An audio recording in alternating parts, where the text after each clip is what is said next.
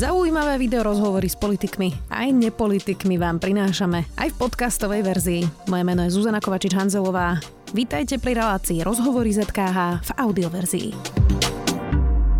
Pripravte svoj biznis na budúcnosť. Zažite najväčšie biznis podujatie jesene s menami ako Mika Hekinen či Dara Rollins. Zaregistrujte sa na akonatokonferencia.sk klipe pre deti mal farebné traky, dostal za to hejt, že vraj podporuje LGBT komunitu. Pripomenulo mu to situáciu z popradskej škôlky, kde deti kreslili obyčajnú dúhu a niektorí rodičia z toho robili drámu. Až sa riaditeľka rodičom ospravedlnila. Pesmi, pesnička je o Legu a o tom, že sa stratila súčiastka. V klipe je pritom úplne tradičná rodina s babkou a detkom viac už so spevákom Mirom Jarošom. Vítajte. Dobrý deň, pozdravím všetkých. Ja som si dnes pozerala ten klip o tom Rozhor- Legu. Rozhorčená ste. A nie, nie vôbec.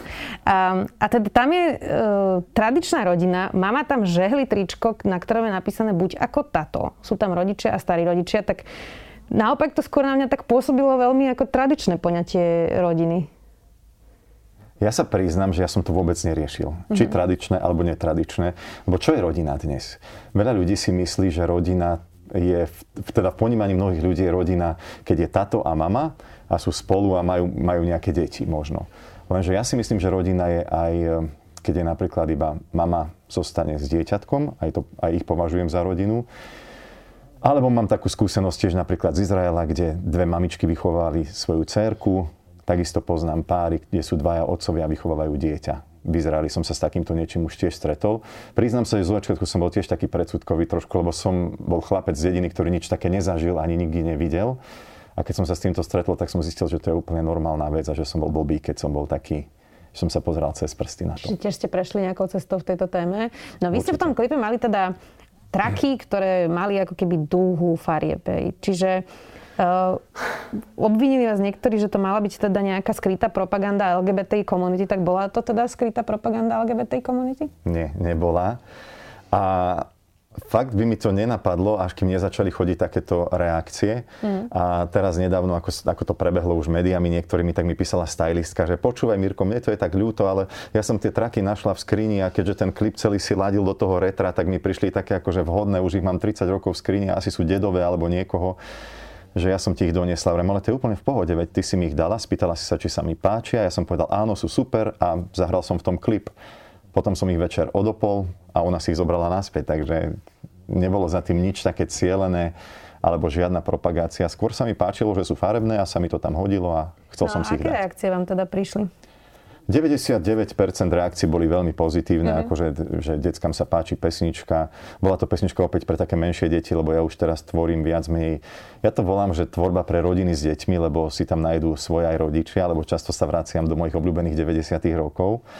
A Reakcie boli veľmi pekné, ale niektoré ma tak zaboleli, musím pravdu povedať, keď napríklad som dostal uh, tú správu od mamičky, ktorá teda ktorej rodine sú veľkí fanúšikovia moji, ale vzhľadom na to, že ona hovorí, že sú teda kresťania, ak môj klip nebudú pozerať práve preto, že sú tam duhové traky a že oni s propagáciou LGBTI nesúhlasia a preto ten klip už nebudú pozerať.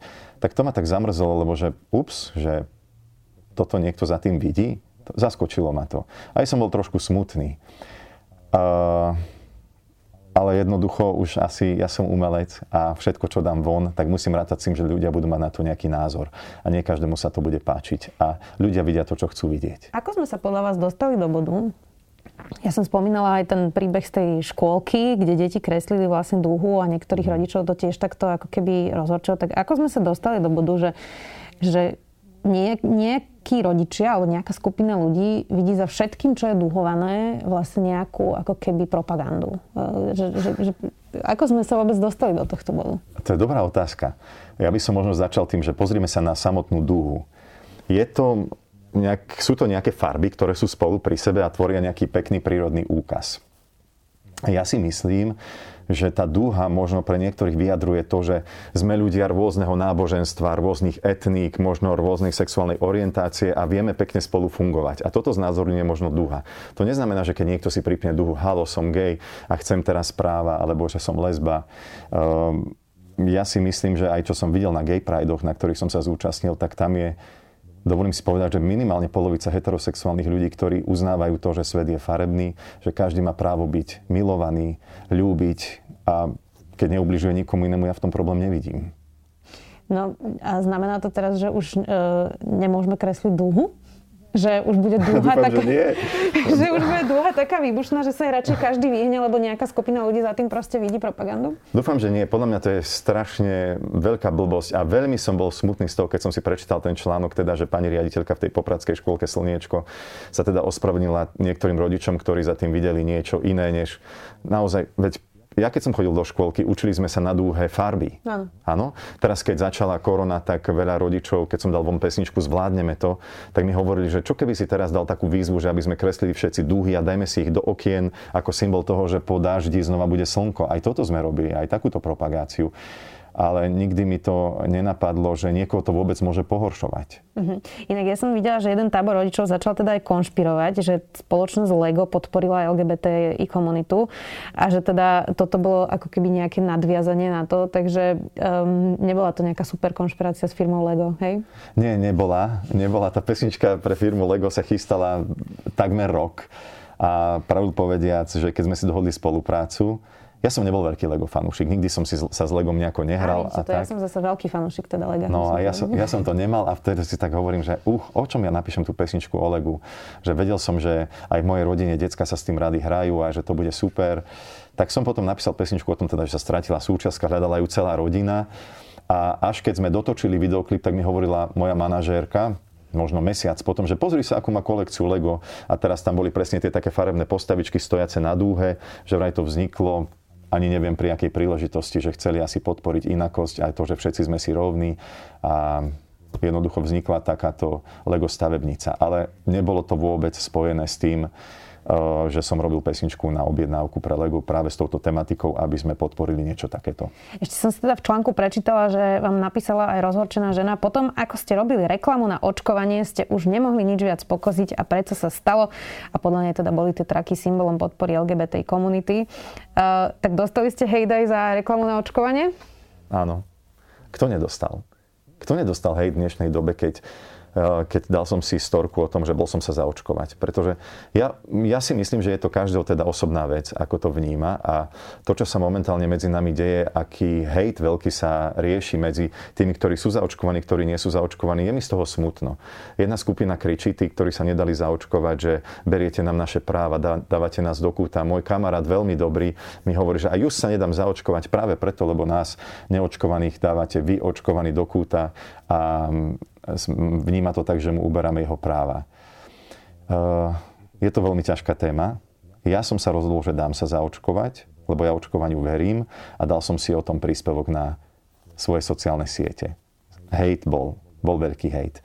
Takisto ako som si všimol, že ľudia, ktorí verejne eh, dávajú von správu o tom, že nie, nebudú sa očkovať, takisto tam majú hejt od tých, ktorí sa očkovať dajú.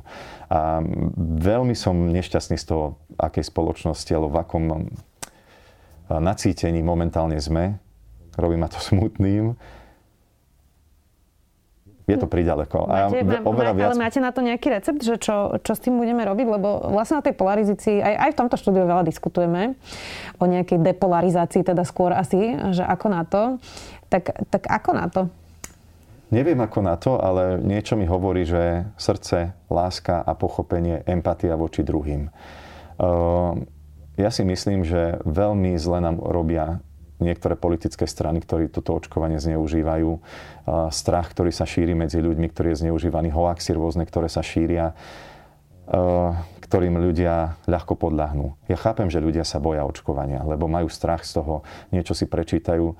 Konec koncov aj moja mama mala strach ale dali sme sa očkovať. Dokonca teraz sme v našom týme mali veľmi blízko človeka, ktorý nebol zaočkovaný a priniesol nám do týmu koronu. Uh-huh. Nemohli sme teda odohrať žiadne koncerty a boli sme dva dni s ním v takom blízkom kontakte, že sme, pokiaľ by sme neboli zaočkovaní, zrejme by sme aj ochoreli, ale nikto z nás zaočkovaných, to sme boli šiesti, neochorel. Takže ja si myslím, že to má zmysel. A čo by mali sme robiť, aby sme sa nehádali toľko? Viac byť empatický, viacej myslieť jeden na druhého a rozumieť tomu názoru, že každý to nejako má a rešpektovať to. Vy mi môžete povedať, že moja mikina je modrá a ja poviem v poriadku, že je modrá. Ja si myslím, že je červená. Ja si to nemyslím a poďme ďalej, poďme na kávu napríklad. Vy teraz uh, točíte klipy aj s deťmi veľa, čiže prichádzate do kontaktu s, s deťmi. Tak keď porovnáte to, ako sa k sebe správajú dospelí versus deti, tak aký je medzi tým rozdiel? Že kedy sa vlastne to stane, že sme potom taký nahnevaný zrazu? Ja si myslím, že momentálne stav, v akom eh, žijeme, alebo že súčasná doba je taká, že veľa ľudí nemalo prácu. Hej? Tá korona nás preskúšala z každej strany. Veľa mojich kolegov prestalo spievať, lebo to vzdali jednoducho. Veľa mojich kolegov cítilo, že štát im nepomáha, že sa im ne, za, ne, za nich nepostaví. Takisto veľa ľudí, teraz nechcem teda hovoriť iba o tej mojej obci hudobnej, ale veľa ľudí prišlo o prácu, ľudia sú frustrovaní, nevedia, čo bude ďalej, sú nervózni. A myslím si, že toto všetko a veľa času trávia na sociálnych sieťach, kde vieme, ako to funguje, kde sa šíria všelijaké vymyslené blúdy a ľudia majú tendenciu teda tomu uveriť. Uh, deti sú čisté Deti neprichádzajú na tento svet s nejakými predsudkami. Im nevadia veci, ktoré vadia dospelákom možno, ale deti časom, keď rastú, tak e, vidia, čo sa deje, čo sa rieši u nich doma v rodine a zrkadlia neskôr svojich rodičov. Takže veľa vecí, veľa traum, ktoré sme si priniesli do života, ja nie som tiež uh, výnimka, sme si priniesli práve z nášho detstva.